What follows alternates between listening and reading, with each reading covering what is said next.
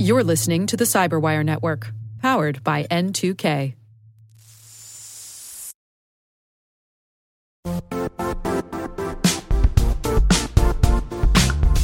The I T world used to be simpler.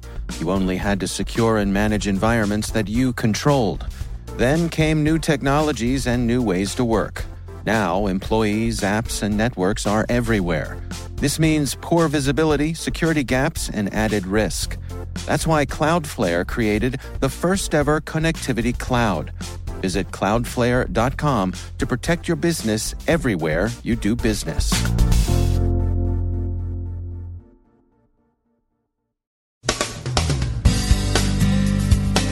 Guccifer two point oh seems not to have actually hacked the Clinton Foundation, how information operations can work against an election, the arrested N S A contractors' alleged motives remain unclear, how the Mirai botnet got its exploitable vulnerabilities, the U S Surgeon General discloses a breach, and if you have a hard time listening to all of this, you may be suffering from security fatigue.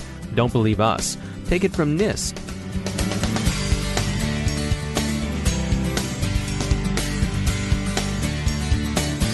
I'm Dave Bittner in Baltimore with your CyberWire Summary and Week in Review for Friday, October seventh, twenty sixteen. Guccifer two point oh's claim to have hacked the Clinton Foundation now appears spurious to most observers, in fact, quite exploded. Researcher Scott Turbin, better known by his Doctor Cryptia handle, looked at the file's metadata and concluded, as he told C S O, that Guccifer two point oh's docs in fact came from the Democratic Congressional Campaign Committee. Ars Technica and The Hill independently reached the same conclusion on the basis of the same evidence. This is no new hack. The D C C C and the Democratic National Committee are known to have been compromised some time ago. The timeline for the D N C hack is clear. Cozy Bear penetrated the D N C's network in the summer of twenty fifteen and was joined by the noisier Fancy Bear in April of this year. Cozy and Fancy Bear are generally believed to be groups belonging to Russian intelligence services, largely on the strength of research by cybersecurity firms CrowdStrike, Fidelis, and FireEye. Guccifer two point oh, who claims to be a non-Russian hacktivist, is widely regarded as a sock puppet for Russian intelligence. But whatever paw may be inside this particular sock puppet, observers note that doxing need not be authentic to be an effective tool of information warfare. We heard New America's Peter Singer speak about information operations, specifically Russian information operations, this week at the Association of the United States Army's annual meeting. Russia invented information warfare, Singer said. Quote, they don't conceive of it as we do in narrowly military terms, end quote. The goal of Russian information operations is not to make people love Russia, but rather to disrupt and create distrust. This may feel new to us, but it goes back at least as far as Stalin's day. Thus, U S elections need not be disrupted through hacked voting machines. Cultivation of mistrust and consequent questioning of their legitimacy may be enough to achieve an adversary's goal. The case of the former N S A contractor arrested for improper possession of classified material and government property is being characterized by observers as not an obvious case of either a whistleblower or a spy. Why he took the material he's alleged to have taken remains obscure, but in this case, intent may wind up having little relevance. It appears increasingly unlikely to most that the contractor arrested had any connection with the Shadow Brokers' leaks. Observers also think it unlikely that the arrest will have any noticeable effect on how the U S intelligence community uses contractors. Both contract and government personnel are cleared by the same authorities. Both contractors and agencies face similar insider threats. Booz Allen Hamilton has made it clear that they reached out to the F B I as soon as they learned that one of their employees had been arrested, and that from the outset they've fully cooperated with the F B I in its investigation. And, as noted in yesterday's CyberWire, Booz Allen also immediately terminated the employee in question.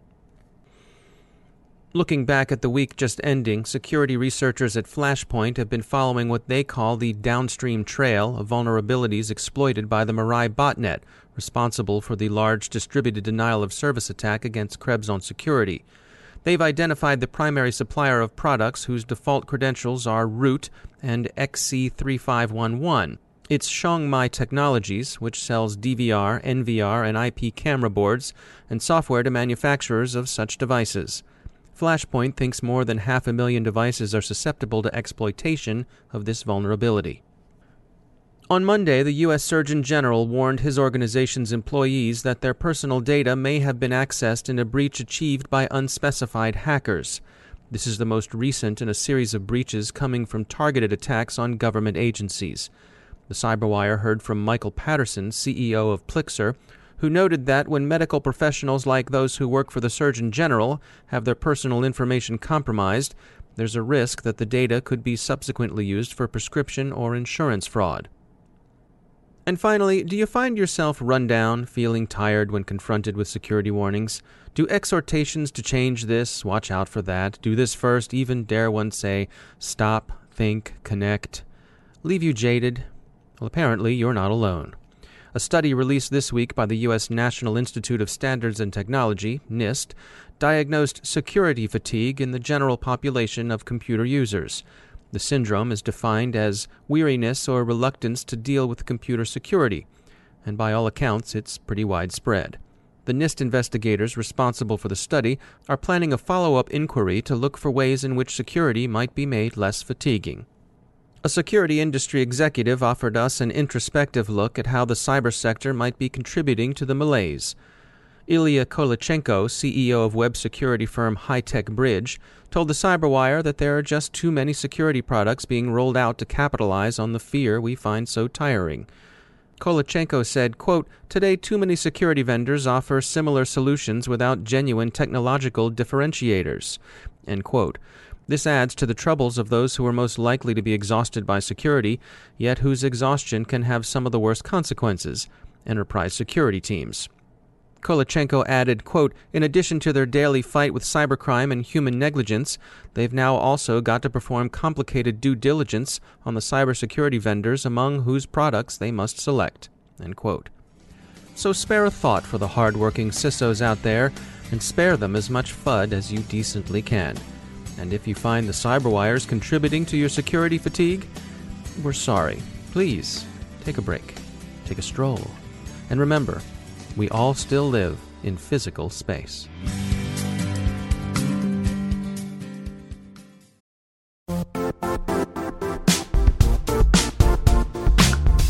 And now, a word from our sponsor, Zscaler, the leader in cloud security.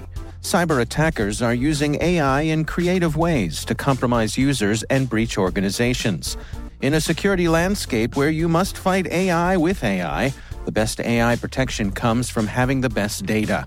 Zscaler has extended its zero-trust architecture with powerful A I engines that are trained and tuned by five hundred trillion daily signals. Learn more about Zscaler Zero Trust plus A I to prevent ransomware and A I attacks.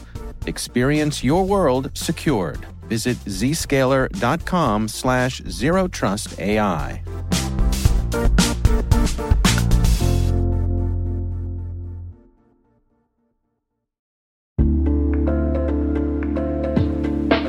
Are lengthy security reviews pulling attention away from your security program? With the largest network of trust centers, Vanta can help you streamline security reviews to win customer trust, save time, and close deals fast. Proactively demonstrate security by showcasing key resources like your S O C two or I S O twenty-seven thousand one and provide real-time evidence for passing controls. And when a security questionnaire is required, Vanta takes the first pass for you. Visit vanta.com slash cyber to take a self-serve tour. That's vanta.com slash cyber.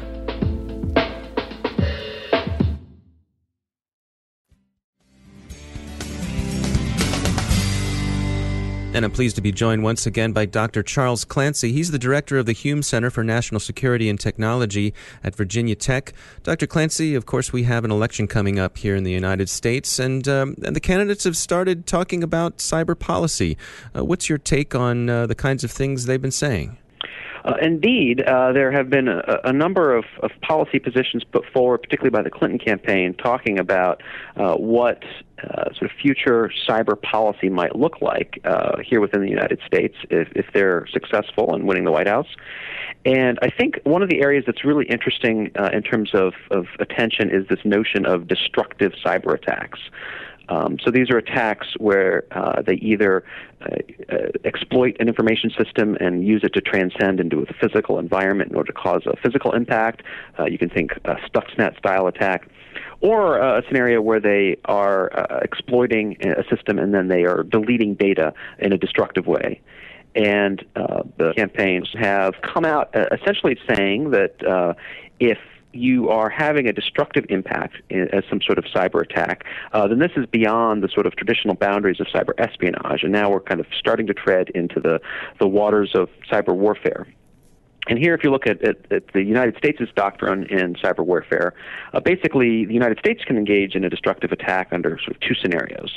One is uh, if we're at war with someone, and this falls under uh, Title ten of the uh, general legal framework that the U S military operates under. Um, if we're in a declared state of war with someone, we can do destructive cyber attacks. Um, Uh, and if we seek to have a, a destructive cyber attack against a non-wartime target, then this is possible uh, as a covert action through the uh, espionage laws of, of uh, Title fifty. Um, but the, the line between those gets particularly blurred, uh, particularly when you have uh, long-standing uh, uh, engagements such as the global war on terrorism. And I think it's important that policymakers really make sure that they understand the difference, because uh, particularly as tensions escalate with Russia and China, um, some sort of destructive cyber attack uh, that involves them uh, could actually lead to uh, the declared state of war, which is a, a frightening outcome, I think, for all of us. And, and is it correct that uh, that the current administration certainly has been um, has has been reticent to draw a line in the sand, to to define where that line might be? Uh, indeed, and I think many people are concerned about drawing the line because of many of the U S's activities abroad in cyberspace, and a concern that uh, drawing such a line might indicate that some of our activity was over that line. Uh, so uh, it, it will be interesting to see, particularly as the new administration comes in uh, in the in the fall. Uh, I'm sorry, in the winter, uh, to see how policy shifts, if it does at all. All right, Doctor Clancy, thanks for joining us.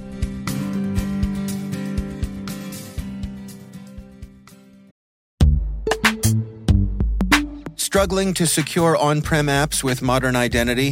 Don't worry, you're not alone.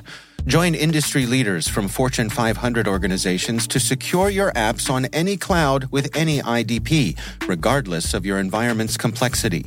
Meet Strata's identity orchestration platform, Mavericks. Say goodbye to the headaches of app refactoring and legacy tech debt. With identity orchestration, you can modernize legacy apps to use M F A or passwordless authentication in a few weeks, migrate from one I D P to another, and so much more without changing the app. No matter your I A M use case, Strata extends the value of your current identity investments. And the best part?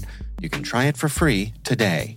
Visit strata.io slash cyberwire to share your biggest identity challenge, and they'll hook you up with a complimentary pair of AirPods Pro. Don't miss out. Visit strata.io slash cyberwire.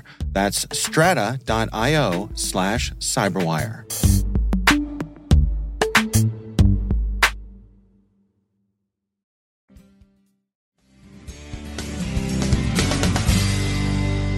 My guest today is Joyce Brocaglia. She's the C E O of Alta Associates, an executive search firm specializing in cyber professionals, and she's founder of the Executive Women's Forum, a member organization that says its core mission is to attract, develop, and sustain women in the information security, I T risk management, and privacy industries through education, leadership development, and the creation of trusted relationships. I began our conversation by asking her to describe the origins of the Executive Women's Forum. Growing up in information security and being kind of a Jersey girl, so spending a lot of my time in Wall Street and being the only woman in the room, I started to be aware that there were more and more women holding positions of influence um, inside corporations and as entrepreneurs of uh, security-related uh, startups. And I really recognized that there was no place for these ladies to gather or share ideas. And uh, oddly enough, having drinks with the same gentleman, Steve Katz, and uh, he said, you know, there's not a lot of women in security, and I said, no, really there is, and literally started writing women's names down on a drink napkin, and opened it, opened it up again, and said, hey, what would you think if I put a cocktail party together for these remarkable women I knew? And uh, what started in my mind as a cocktail party ended up uh, nine months later uh, as a, a conference for one hundred twenty-five women in Sanibel Island, Florida. So I kind of tease Steve to this day and say, you know, I had drinks with you on a cold winter's night, and nine months later, the E W F was born. So uh, fast forward fourteen years from there, um, today the Executive Women's Forum is the largest member organization uh, that serves emerging leaders as well as the most prominent and influential uh, women in our field. And our, our real true mission uh, that I'm incredibly passionate about is uh, that we are continuing to engage, develop, and advance women leaders in information security, I T risk management, privacy, and the related industries. Looking at the industry, and, and certainly I think what is generally considered to be an underrepresentation by women in cybersecurity, what is your take on that situation? Well, I think that there's a lot of questions asked about the number of women in security. As a matter of fact, um, the Executive Women's Forum this year has partnered with I S C Squared. Um, each, every two years, they, they produce something called the Global uh, Workforce Study. And uh, this year, we uh, worked very closely with I S C Squared in developing and refining their survey um, to include questions very specific to women and minorities. The last survey that came out in two thousand fifteen had showed that the number of women in information security dropped from twelve percent in two thousand thirteen to ten percent in two thousand fifteen. And the E W F has made a huge commitment to um, really double the number of women in the field over the next ten years. So we are um, doing everything possible. You know, I get questioned all the time about how come there's not a lot of women in security. And, you know, that's a, that's a problem that stems all the way back into grammar school and, and you know, how young women are, are focused away from technology. It's not a problem just in security. It's a problem in STEM. Um, but what I focus on is kind of the, the dirty little secret part, which is not just the problem of why isn't there enough women in security. It's that why are so many women that are in security opting out? And I think that, you know, companies need to really take a look at um, what are they doing to better develop and retain those women that are on boards uh, of, of security organizations already. Um, my solution to that is, uh, A, providing them better leadership development opportunities earlier on in their careers. That's one of the reasons why we developed the leadership journey, was because so many women said that, you know, they were given uh, opportunities to do you know, seminars, or, you know, Sheryl Sandberg came and everybody leaned in, um, but there was no real practical application of what they had learned. And, uh, you know, a lot of times companies reserve uh, executive coaching opportunities and true leadership development for very senior level women. Well, what happens if you only give it to women at the top? Then you're losing a lot of women in the middle that, for whatever reasons, kind of throw their hands up and decide to opt out. Um, one of the things we do at that program, and whether it's through a leadership development program or just as a part of a, of a corporate structure, is the concept of sponsorship. And that's something that both men and women, you know, certainly should be doing for uh, high potential and high performing women in their organizations, is become a sponsor.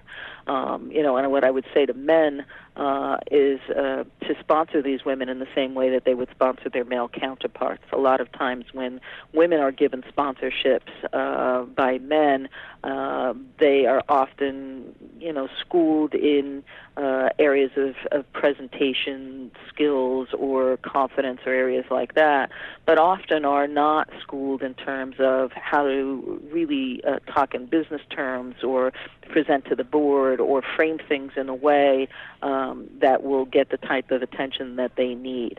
Um, so I think the concept of sponsoring high potential women, and, and when I say sponsoring instead of mentoring, I use the word sponsoring because that means they have some skin in the game. They actually um, are using their political capital within a corporation to help that woman. Um, that might mean giving her stretch assignments or introducing her to other opportunities, or, or putting her on a high track for promotion or rotations. Um, so, so I think, you know, those are the kinds of things uh, that companies could think about and, and start making a difference. Um, you know, if not us, then who? I think it is the responsibility of people that are currently in the field of information security, I T risk, cybersecurity, um, to lift as they rise. I mean, that's what we call our mentorship program, LIFT. And uh, I think that everyone should take that responsibility very seriously. Um, and, uh, you know, the only way that we're going to really create the next generation of leaders um, is if we take action ourselves. And if not us, then who? That's Joyce Brocaglia from Alta Associates and the Executive Women's Forum. They've got their big national conference coming up later this month in Scottsdale, Arizona, and there's more information about that on their website.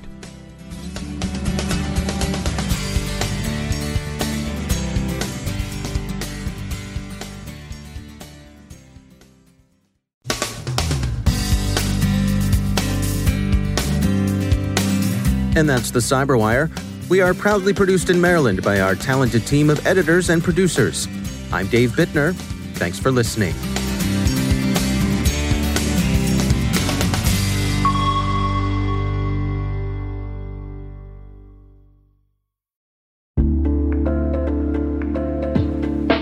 Hi, everybody. It's Maria Varmazes here, your host over at T-Minus Space Daily, and sometimes a guest on Hacking Humans, too. We here at N two K CyberWire work hard to bring you concise, intelligence-driven news and commentary, and we'd like to know how we're doing. Please take a few minutes to complete our audience survey and share your feedback to help us continue to grow and meet your needs. Visit cyberwire.com slash survey. That's cyberwire.com slash survey to get started. Thanks so much for your input as we reach for the stars. It means the universe to us.